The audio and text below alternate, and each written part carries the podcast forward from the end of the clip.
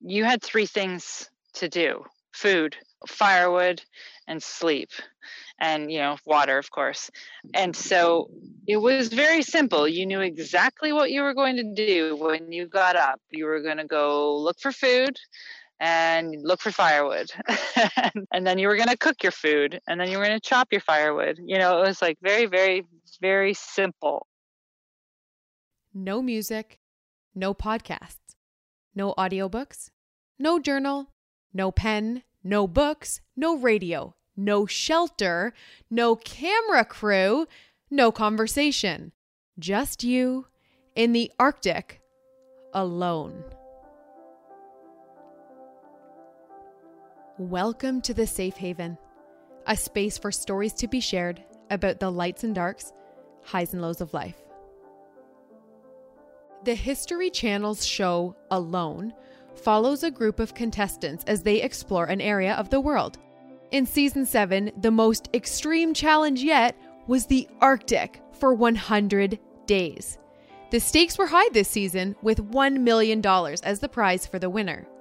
Out of 10 contestants, two were women, and one of those women was from Ontario, Canada.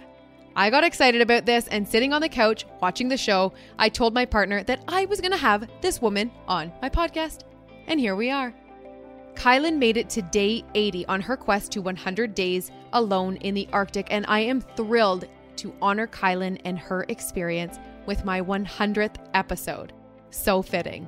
Kai, all of a sudden, you're signed up to take a challenge of a lifetime 100 days in the Arctic. How did this even happen? uh, it's it kind of happened really quickly and sporadically actually. My husband dave he applied a few years back. We had some friends um, who won season four uh, jim and ted baird we were friends with them. And so that was the first time we'd ever watched the show. And dave got sparked and just thought like I, I would like to challenge myself like that and do that kind of quest. And i was just like yeah have fun with that. Uh, and he applied and he didn't even really tell me that he did apply. Because the initial application is really just a, an email. And he didn't hear back until casting for season seven, which was in the spring of 2019. Mm-hmm. We had mm-hmm. just finished our expedition season and you know, I guess the casting directors kind of go on Facebook, go on Instagram, that kind of thing. And they noticed that it was like a husband wife team. And they said, Oh, like, can your wife apply as well? Um, would she be interested? And so I just did. I was like, Okay, yeah, like, not really taking it seriously. And we had to do, um, like uh, some video of us kind of in the field doing stuff and they said they wanted to like you should build a shelter and that kind of thing. And i i was not putting in very much effort because i was just like well whatever like it's just kind of a fun thing and i'm not really super serious about it. And then we both got called to the boot camp, which is the top 20 or 22 or three people that were selected. And so we got flown to New York. And I was just like, sweet, free vacation. Like, we mm-hmm. haven't been on vacation in years. and so, again, I was sort of just playing along, just being there. And then something like changed when I was like doing some of the interviews with the people, and I was like, actually, this could be a really good opportunity for me to challenge myself and kind of stretch myself and just remember what it was like to be an individual again because Dave and I had been have been working together. You know we work together we play together we live together. Like it's just every basically every waking minute we're together and not waking. Mm-hmm. um you know before i met dave i was you know a fairly independent person and kind of marched to the beat of my own drum and just wanted to re-remember that I can be a strong individual mm-hmm. and yeah so anyways I think because there was there was less women that applied than men and so I just think they wanted both Dave and I but it would just be weird for the filming if it was like husband and wife compete against each other and mm-hmm. and just for our business too like we couldn't both of us go away for undetermined amount of time to yeah just let our business kind of sit there stagnant so they chose me to go on and yeah, it was getting ready ever since, you know, like right after. I think we found out in late June. So we had July and August to get ready and then just took off. So, was there ever any point in that having made the decision? It's like, okay, holy shit, like I'm, I'm going, I'm going to be alone in the Arctic. Was there any point between then and being ready to go in September that you were hesitant, that you thought, like, nah, I don't know about this? Oh yeah, all the time. Like mm-hmm. as it got closer and closer, I was just like, oh, I'd be in tears, like just being like, I'm afraid. I, and I think the my biggest fear was just fear of failure because you just don't know. You have no idea what it's going to be like because you've never done this, right? Like, yes, I've done you know little solos here and there and but like never have i just taken you know the basic tools and just go and survive like it's mm-hmm. just i'm always well provisioned on our expeditions and so yeah there was many nights where i was just like i don't know i'm so like i'm scared and i think the biggest fear was the fear of the unknown and not knowing like you want to think you're going to do well but yeah, you just you just have no idea. And uh, I was afraid of like leaving Dave and the business because like right now, you know, it's September. I'd be leaving uh, like right now, and the business is you know ramping up for the winter, and so I was nervous to leave him all by himself, you know, to run the show. And I know how busy it is. So while I was out there, you know, I'm counting, I'm like, oh, today is November 18th, and he's doing a presentation at the symposium. And, you know, I know how he hates presenting. And, you know, here I am having this amazing experience, and he's there prepping for a presentation. And so all of that was in my head mm-hmm. while I was out there. Mm-hmm. When it comes time to go, it's like it's go time. What was the thing that pushed you? Like that final thing, it's like, I've got this, I can do this. I think it was just like a calmness that was I never once was just like, oh, I'm gonna, you know, make it to 100 days. And a lot of the people, like the participants, we all got really close, and every one of them were just like, "Kai, you're gonna crush it! Like you, you know, Winter, like you've got this." And and my response to them was just, "We'll see." You know, mm-hmm. like I never once was like, "Oh yeah, like for sure, I'm gonna crush it." So it was always just this like, well, we're just gonna go moment by moment, day by day, and all of a sudden it's day 80, and I'm out of food and fat on my body, and mm-hmm. that was enough for me. Mm-hmm. And uh, yeah, that the moment I think was just like, my God, when Dave dropped me off at the airport, and I had to physically walk away from him. Mm-hmm. Like I literally felt a piece, a piece of me had just been torn out. I'd yeah. never felt that tearing. Like it really was like I was petrified. And, you know, it was when I got to Yellowknife and met all of the other participants there. It was just like, okay, like this is happening. And now it's just put your game face on and mm-hmm. no more fear. And I think at that time, too, you are still in September. So even though it's cold, it's not what was coming, you know? So it would have been mm-hmm. such a different experience if you had have arrived and it was already December and it was that harsh, brutal thing to just enter going from home to that nasty weather mm-hmm. that we saw or that you totally first-handedly experienced, but everyone else in the warmth of their mm-hmm. little house you know with their their couch to sit on mm-hmm. watching you it was it was such an experience and i think that the emotion that you expressed and that you talked through was where I felt most connected to you because you wear your heart on your sleeve. You talked about being a person that needs to be touched or to touch and to be with other people and to connect that way. And oh my gosh, did I resonate with so much mm-hmm. of what you said on that and and as the days ticked by i just kept thinking like oh my gosh as independent, same as you just said earlier, as independent as I am and as much as I can crush on my own, being alone, mm-hmm. alone? yeah, like you can't text your best friend or your mom or your, you know, husband or your partner. Like it's there's yeah, you and the camera and that's I think why they captured so many of my thoughts and philosophies and just deep thoughts because I was just like this camera is my Wilson. Like I mm-hmm. you know in in some ways I think it actually helped me versus not having a camera. Like if you were just alone and not trying to convey your story to you and to production like it was in my best interest to have the camera rolling. And yes i probably captured more emotion than some people maybe but also like that is a part of who I am and that's probably why they chose me to go on the show because I cried in the production interview. So they're like, "Okay, check. She is okay with showing her emotion." mm-hmm. Yeah. but that relatability was so important. Yeah. Yeah, I mean that that's what people have said like I've been getting so many amazing emails and messages from handwritten letters like it's been overwhelming the people that just by showing just a fraction of my story you know in the way that they they chose to edit it had touched people and that mm-hmm.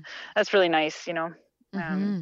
i appreciate that because at first when the show started airing you would get like tagged on on Facebook or whatever, and and you'd click on the tag and you thought it, it, started off as like something really positive, and then you'd get people being like, "Oh, she just cries all the time. Like, stop mm-hmm. crying."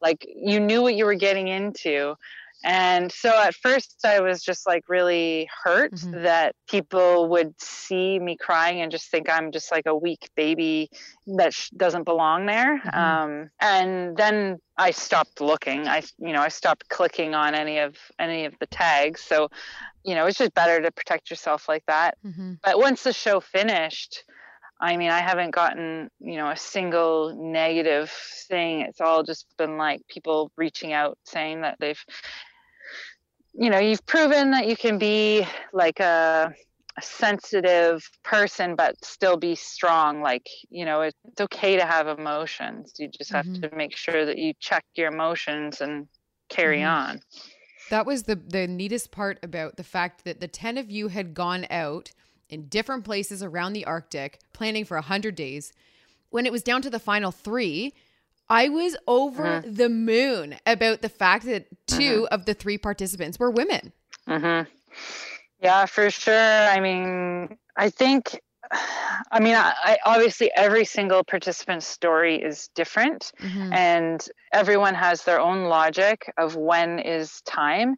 And a lot of people went out with injury and illness, and you just can't mess with those types of things, right? Like it could have happened to any one of us, and you know, so there's definitely luck involved in sort of in certain things, like whether you're the one that slips and cracks your knee and i'm sure every single one of us had a fall that was just like oh like i've got to be more careful and but yeah i think the women and if you look at the statistics of the whole alone show in all of the seven seasons if you divide the number of days between number of women and number of men that the women have outlasted the men proportionately and so i'm not exactly sure what it is but maybe it is that need to do it for someone else like you're doing you know like for me a huge motivation for me was doing it for my family and i'm not sure I, yeah i've got no idea i don't know why but there's something there that seems like women can maybe just last a little bit longer mm-hmm. in the grand scheme of things mm-hmm. but also to be fair women's metabolisms you know uh, often are slightly slower we need less like you know, typically we're smaller people, so we need less calories. So, you know, there's that as well, mm-hmm. I'm sure.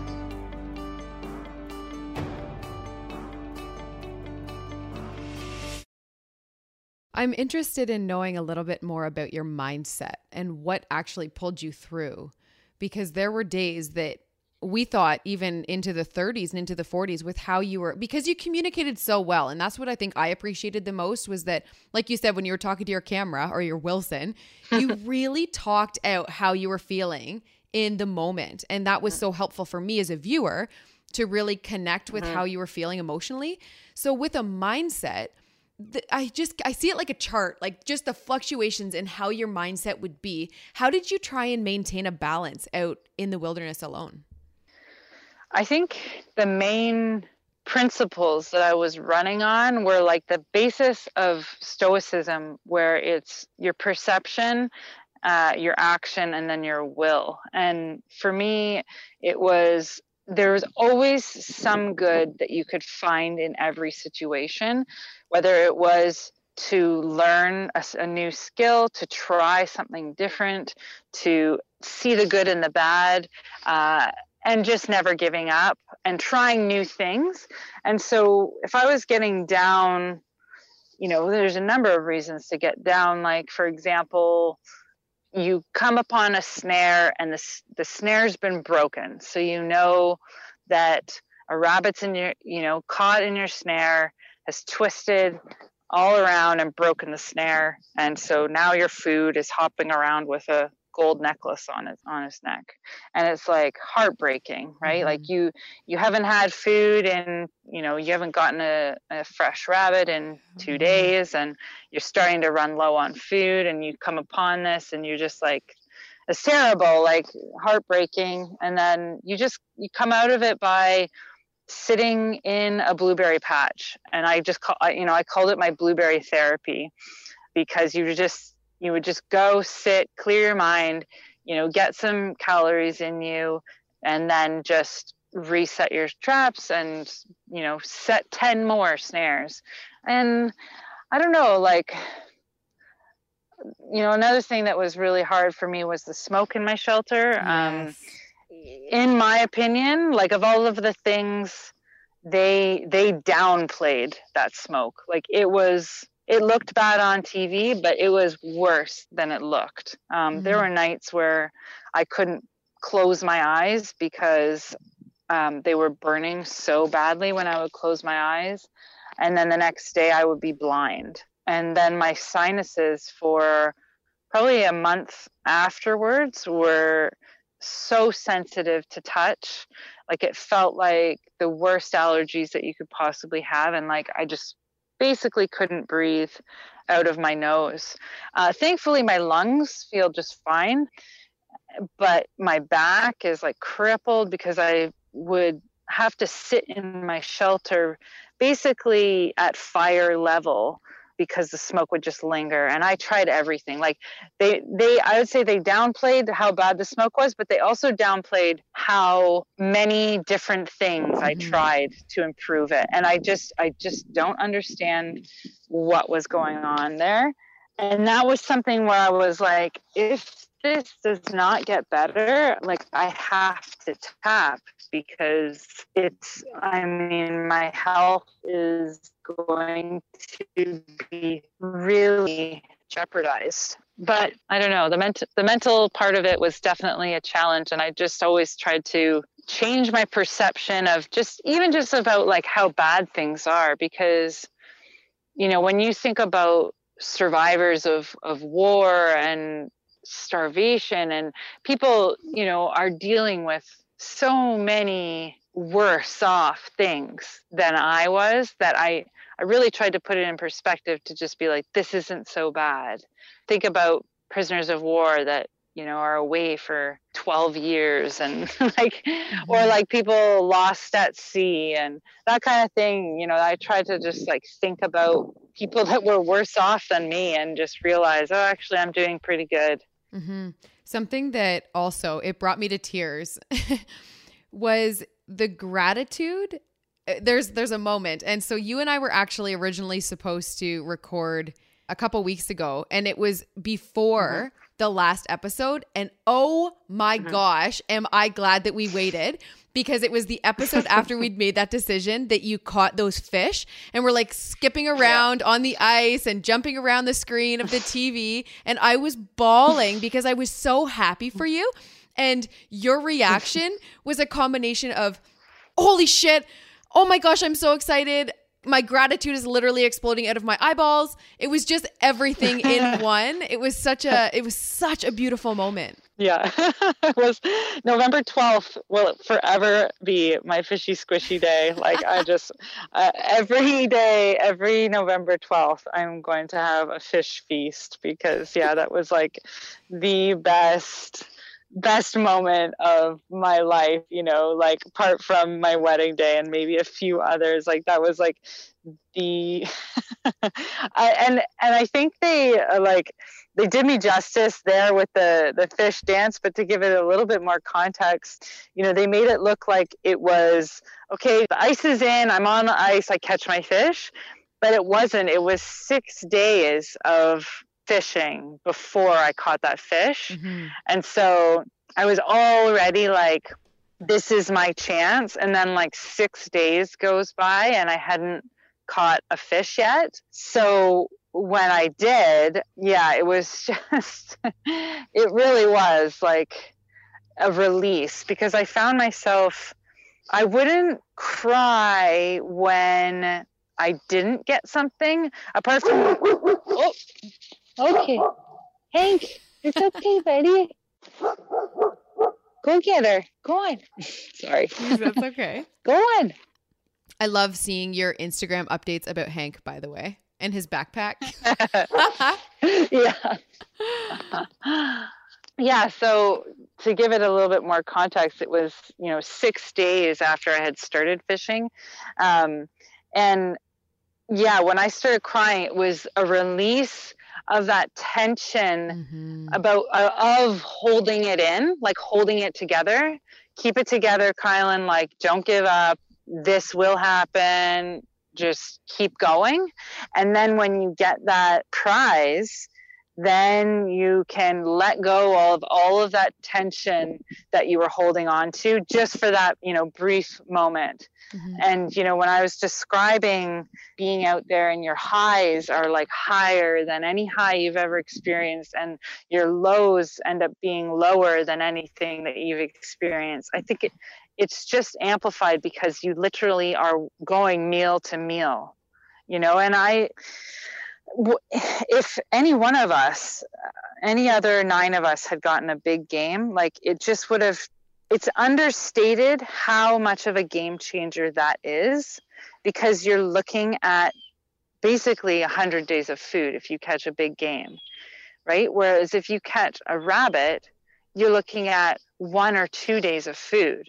So, yes, you get a brief moment of relief, but that tension is still always looming over your head like, this is great, I need more you know what I mean? Like you can mm-hmm. be thankful. So when I got that fish and it was like that I got two fish that day. And so they really did like I mean that that timeline was accurate where they were like I caught my first fish, I gutted the first fish, used the guts on my hook and within like 10 minutes i caught my second fish mm-hmm. and so like to then have 10 days of food compared to the one or two days with rabbits was just i mean it was it was epic. I mean, mm-hmm. to be mm-hmm. able to relax, you know, it's like it's like a reset button. But unfortunately, at that point, I had already lost a lot of my fat reserves and you know, I ended up, of course, losing those three fish, which probably would have taken me to the end, but it just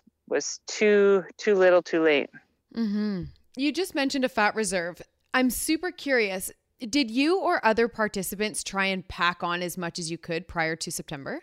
For sure. Yeah. So when we found out in like late June, we had two months to buy all our gear, get it ready. I made a lot of my clothing and gear. So it was go, go, go. But one of the other, the biggest survival item that I thought that would be helpful was gaining weight. And man, what an experience that was. I was drinking olive oil. I went on like a ketogenic diet. So, because that's very similar to what you would naturally find in the wild. Mm-hmm. So, it was a lot of fish, and then I would do steamed vegetables. And then I had these like this keto shake, which is just like a, you know, like a protein powder is high in protein. Well, this keto powder is high in fat. And so I would do like a couple scoops of that with high fat yogurt, table cream or whipping cream, mm-hmm. and a half a cup of olive oil, and then like a half a cup of peanut butter. And yeah, it was just like, oh man, it was the only way that I could get that many calories in me. Because, mm-hmm. uh, of course, it was the heat of summer. I ended up being able to gain 20 pounds, which was huge uh, for me because, yeah, I mean, I'd never been that heavy in my life. And you can see in the pictures, my face is pretty round. But, you know, the, the funny thing is, is like because it's what they call like extra fat, you lose it exponentially faster than you would like regular weight. I lost all of my extra weight in 20 days. But for me, I was like, well, that was 20 extra days that I gave myself basically. So mm-hmm. I would say it was a good, good choice. Yeah, heck yeah. I'm just so curious about that in itself, though, when you've gained a bunch of weight, you have very nourishing food and some extra yummy treats on the side. and then you go to having to find your own food. Mm-hmm. I feel like because I'm addicted to sugar, I would have such a hard time. And I recognize that you, you know, you prepped yourself with keto, but I feel like my own cravings or things that I would have become accustomed to would really hit my gut fast. Did you experience mm-hmm. that? So I quit coffee, I quit wine, I quit chocolate all a month before I left so that I would just get accustomed to the more like bland diet. Mm-hmm, mm-hmm. And so I was trying to train myself not to have those cravings beforehand whereas some people they they struggled with the weight gain and so a lot of times people were just trying to pack it on with carbs like really heavy you know chips and pizza and beer and that kind of thing and so you can get a what's called a keto headache and so when your body switches from being on a regular kind of balanced diet to more of a protein and fat diet, you can get these headaches because your brain isn't used to converting fat into energy. So I avoided the keto headache, which was really great. And I actually felt like I adjusted really well to that diet. My land offered quite a bit of blueberries and also cranberries. So I was able to have those yummy treats, you know, that were mm-hmm. sugary mm-hmm. and I had to get used to, I had to get used to the cranberries because they were quite tart, but yeah. once once that's all you've got, you know, you you get used to them pretty quick. hmm You did mention chocolate a lot. yeah, and I probably mentioned chocolate like oh I don't know a hundred more times than they actually showed. Yeah. um, yeah, so my cravings, and I think it's across the board with a lot of the participants that the cravings end up being things that you're missing in your diet. So sugar, fat you know like i was craving my mom's christmas baking like crazy to the point where i actually had this whole thing going where i was going to my when i got home i was going to open up a, a dessert food truck with my mom and it would be Sandra G's desserts. And I was like, no, they sh- it should be Sandra G's gourmet desserts. And, uh, you know, like I was thinking about her Nanaimo bars and her chocolate covered cherries rolled in coconut. And like, oh man, I was craving it hard. And then it turned, and I, I think they showed it when I was just kind of craving simple things, just like cup of coffee with cream, mm-hmm. you know, like that's mm-hmm. just, you know, it's yeah. like throwing a croissant on the side. yeah, absolutely. What was your first meal back in civilization? Well, uh, fish. I, I wanted fish so bad because when I caught those fish, I could just feel the nourishment like unbelievable compared to the rabbits. You know, I'd spent 56 days living off of rabbits, mushrooms, and berries. And having that first fish, I just immediately felt nourished like to my bone.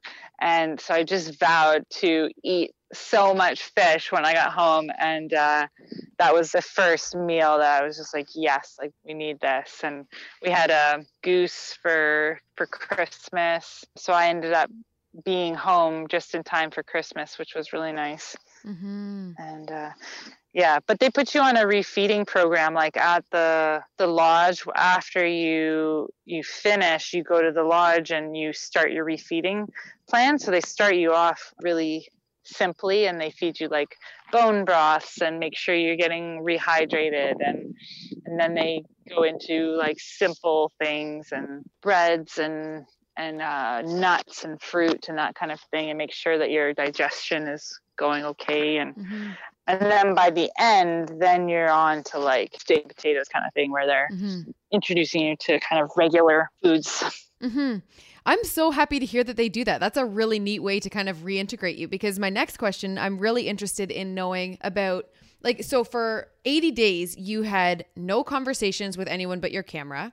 there was no other person for interaction, for warmth, for a hug, for great conversation, laughs, nothing no journal, uh-huh. no radio, no podcasts, no books, no nothing. Like like that's why I think when it's called alone, people don't realize just how alone you can be.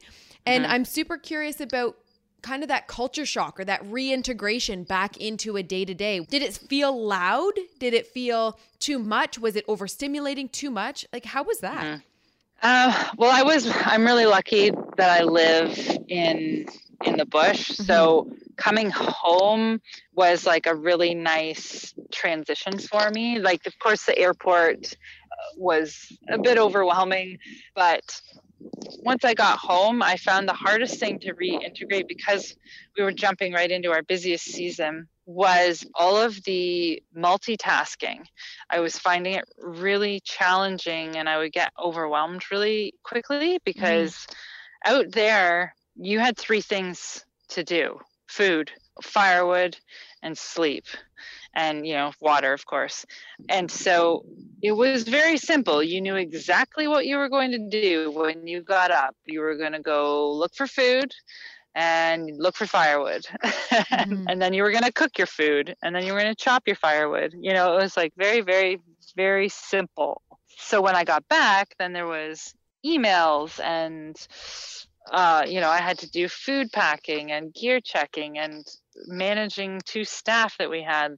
And all of a sudden, my brain was supposed to be firing like normal, and it just wasn't. Mm-hmm. And that was that was really frustrating to me because I finished the experience enlightened and energized and felt so powerful.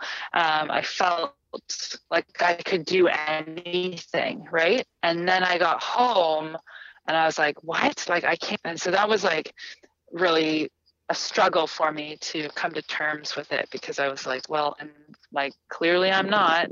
Mm-hmm. Um, but you know, I just had to be patient with myself and talking with past participants was really helpful because they said no no like it took me a year to get back to normal or like it took you know i'm still working on it and that kind of thing. So mm-hmm. i think the experience itself doesn't just last the 80 days that you were out there or however long you were out there. It was it's a, a life changing experience and you have to figure out your new normal. Yeah i mean i do feel stronger today in what like I feel wiser. Like I can see through surface anxiety or like worries, you know, where you like you might otherwise get worried about something, but then just through your experience out there, you can just be like, ah, that's nothing. Like it'll be fine. Or, mm-hmm. but my body is still recovering for sure. I've got like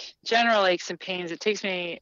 I've been working out and trying to stay healthy but I still like I think my recovery time is quite a bit longer. I still have these like aches in my back from I think just slouching over so much. Mm-hmm. Yeah, like my hair is flat, dry, and crispy.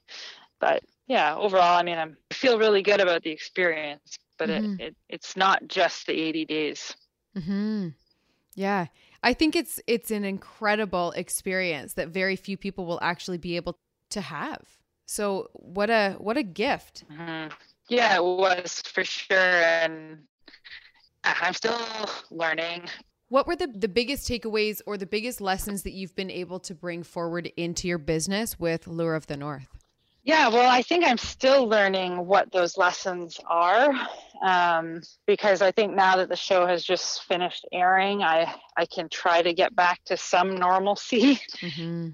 But I think one of the takeaways for me is being okay with pushing myself, pushing the business, pushing our schedule because I know like we can do this. Like we can do anything and we do ambitious trips, you know, with participants and I've never felt nervous about doing a trip, but at the same time, I also sometimes worry about all of the things that need to get done in order to make those trips happen and mm-hmm. just not being afraid of like asking for help and and getting help and I don't know, like also just making sure that I'm doing what I want to be doing.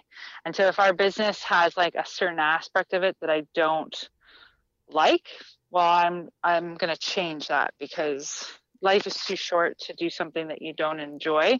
And there's obviously some things that you have to do that you don't necessarily enjoy, like your taxes, mm-hmm. the little tasks that you wouldn't otherwise enjoy because life is too short to to not enjoy what you're doing. Oh gosh, yeah. I have a couple questions about your expedition. Can you tell me a little bit about that? Because I've seen some of the posts that you guys have been creating are really preparing for your next huge expedition. Let's hear about that. Yeah, so we had done sections of this, uh, the Missinaibi River before. It connects uh, James Bay to uh, Lake Superior. So it was the historical fur traders fur traders route uh, in Canada, linking the two bodies of water. And uh, so we had done, we've done a few sections of it before. And when you look at the map of Ontario, you just see this perfect link between Superior and James Bay. Mm-hmm. And it just, to me, it's just so alluring. And so, yeah, we decided to try and do it all at once and, and get people to sign on with it. Yeah, that is spectacular. What a way to connect with that area of land. Holy. Mm-hmm. Yeah, it's a really special, special place. And it's the it's the only undammed river into James Bay anymore. So it's like a pretty special place. Mm-hmm. So that's in 2022. And so will will you have a cap on how many people you can actually bring for the whole journey? Yeah, 10. So 10 plus Dave and I, so it'll be a group group of 12. Ah! Yeah. Mm-hmm. Well, congrats. Yeah. That's pretty that's pretty incredible. Yeah. Thank you. Yeah, we were we were going to be happy if we could just get like four people mm-hmm. and like, you know, we're just like, yeah, and that would be a nice small group, but it's like, okay, like this is happening. Good. I'm excited, really exciting and uh yeah, we thought it would be pretty cool if um we could film it uh, and maybe make a, a documentary around it as well. It's for in March? So it's going to start in January mm. of 2022. So not this coming winter, but right. next winter. Okay. Because we figured we needed to give people time to like book off, you know, 90 days of their lives. Mm-hmm. So this coming season, we're doing like a regular season with, you know, um, one and two week trips. Mm-hmm. And then it'll be the January of 2022 that we start, and it will go into, I guess, April. Mm-hmm. I cannot wait to see how that goes. Yeah. hey, listeners. Sorry about the change in sound here. We really fought some internet connection issues with this call, which I'm hoping you haven't picked up yet, because if you haven't noticed that, it means that I'm doing very well with the production side of this podcast. I did, however, leave a real moment where Kielyn and I reconnected on the phone. So here we go. Oh, you're the best. Thank you so much for that. No problem. Can you hear me okay? Yeah. Um, I just had a couple more questions for you that are kind of safe haven style. Yep. What are you most proud of? um, I think the thing that I'm most proud of is probably uh, continuously pushing through what I thought was my limit. Mm. I think I had hit my limit many times, or what I thought my limit was. Mm-hmm. And I continuously proved to myself that by just changing or tweaking my perception a little bit meant that I could continue on and, uh, you know, live another day. And and then also like enjoying it as well. So that was one of the biggest things was like, I don't want to do this if I'm just, if it's just going to be a suffer fest, you know? And I managed to really truly enjoy the experience. And I hope that came across in, in the show. I think they, they did focus on my emotions quite heavily because, well, I expressed them. Um, but there are a lot of things that you missed too. Of course, you're just seeing like a fraction of the experience. Mm-hmm. But yeah, I think I was most proud of just not giving up and and then I would I would have these like small victories and you know would realize like yes like I'm doing it like let's keep going and yes so just pushing through that sort of adversity and and being able to change your perception of of what actually is happening mm-hmm. Was it hard to watch back?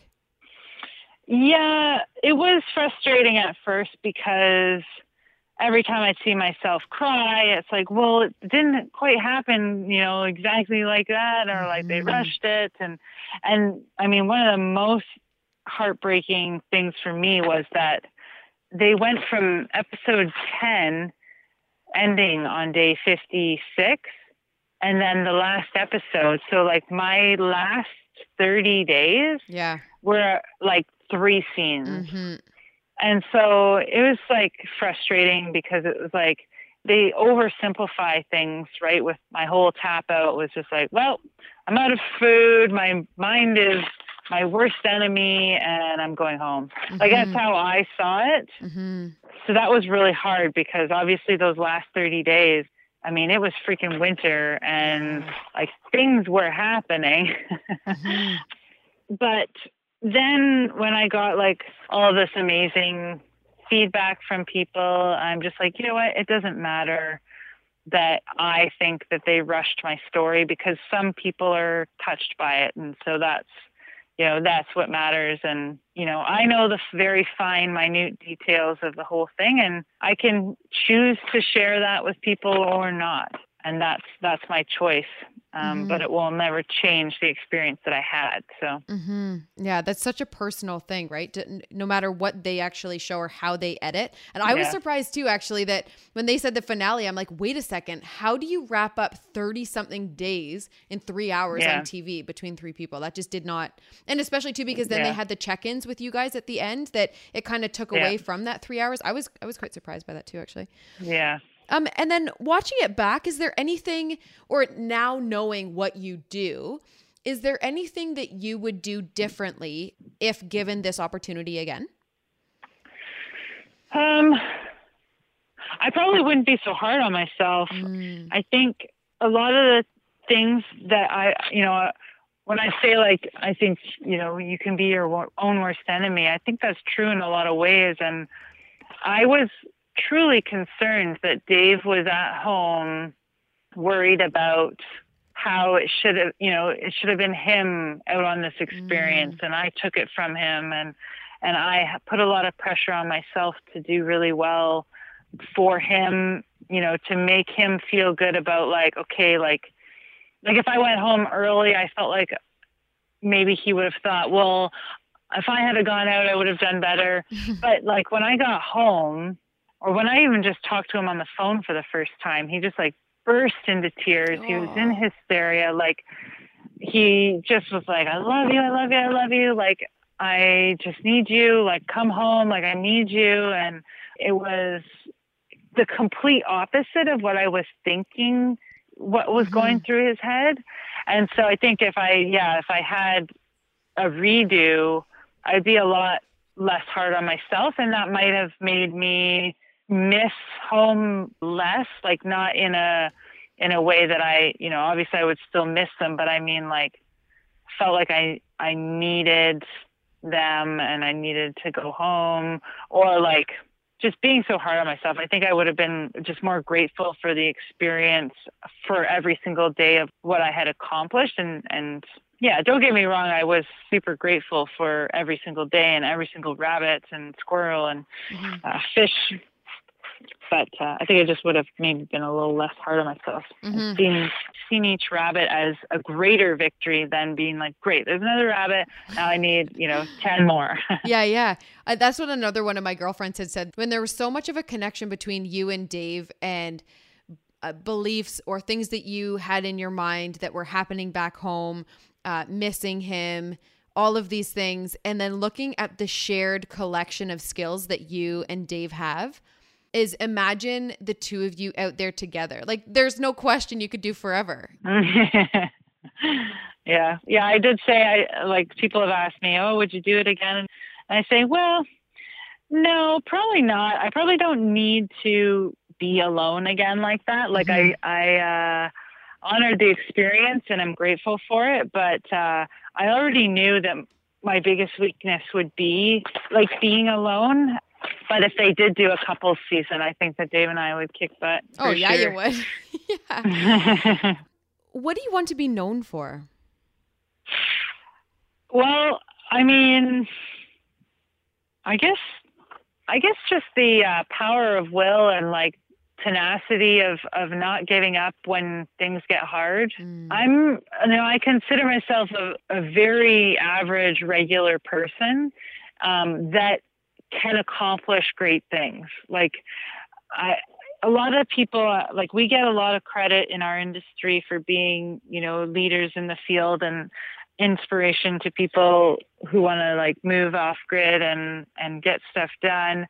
Um, and I'm honored to be in that position, but I also want people to know that I'm just a regular person that mm-hmm. can put their head down and just keep working. Like it it didn't come from a trust fund. It didn't come from winning the lottery. Like it came from just work equity and just doing one step in front of the other and uh and I think that's what I showed, you know, on on alone and in just our lives in general is that you just have to keep going and uh, not give up. And mm-hmm. when you hit a wall, either go around it or go over it uh, or break through it. You know, that's either way you got to get around it. So mm-hmm. I think that's that's a, a big message that I think I would like to, people to know is that you can you can you can do anything. Uh, you know, just sometimes you might have to do it a different way or mm-hmm. or just figure out a, a different a different alternative altogether. Mm-hmm. I love this. I've got one more that's a bit of a change up. How often do you create or check back with goals business wise? Because you and Dave have a very quickly growing business. And is that something that you check back in with often as it grows and just kind of make sure that it's in alignment with your values and shared visions? Constantly. Yeah. We're constantly checking in uh, readjusting, reevaluating what our business is doing. And I think it's really easy to do that because it's just Dave and I. Like we have helpers and staff come in and out of, of the year, but because we live out in the bush, like having someone come and like live with us for six months is just like it's a lot. So we we we try we try and just have like helpers come in and out.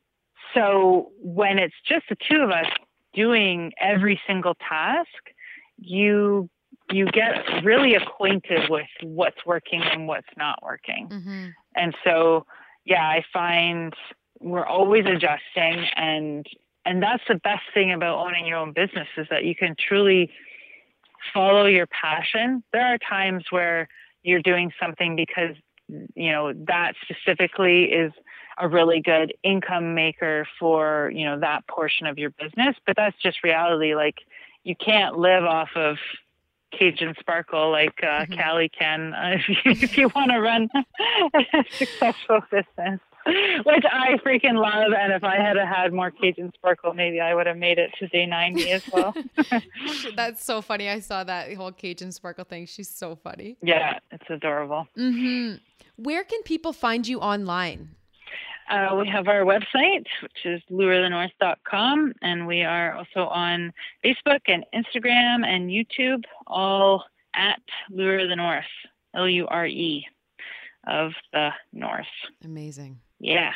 Thank you so so much for your time today. I know that we had some technical difficulties and glitches in there, but your time means the world to me. Thank you so much for sharing. Hmm, you are very welcome. Thanks for having me. Uh, I think you could hear the smile on my face when wrapping up that conversation with you, Kielyn. Thank you so much for joining me on the Safe Haven. I cannot wait to chat with you again in the next few weeks and to hear all about you and your life outside of the TV show alone. To everyone listening, I recognize the privilege that comes with my platform, and I am committed to creating a safe, brave, and inclusive space with intention.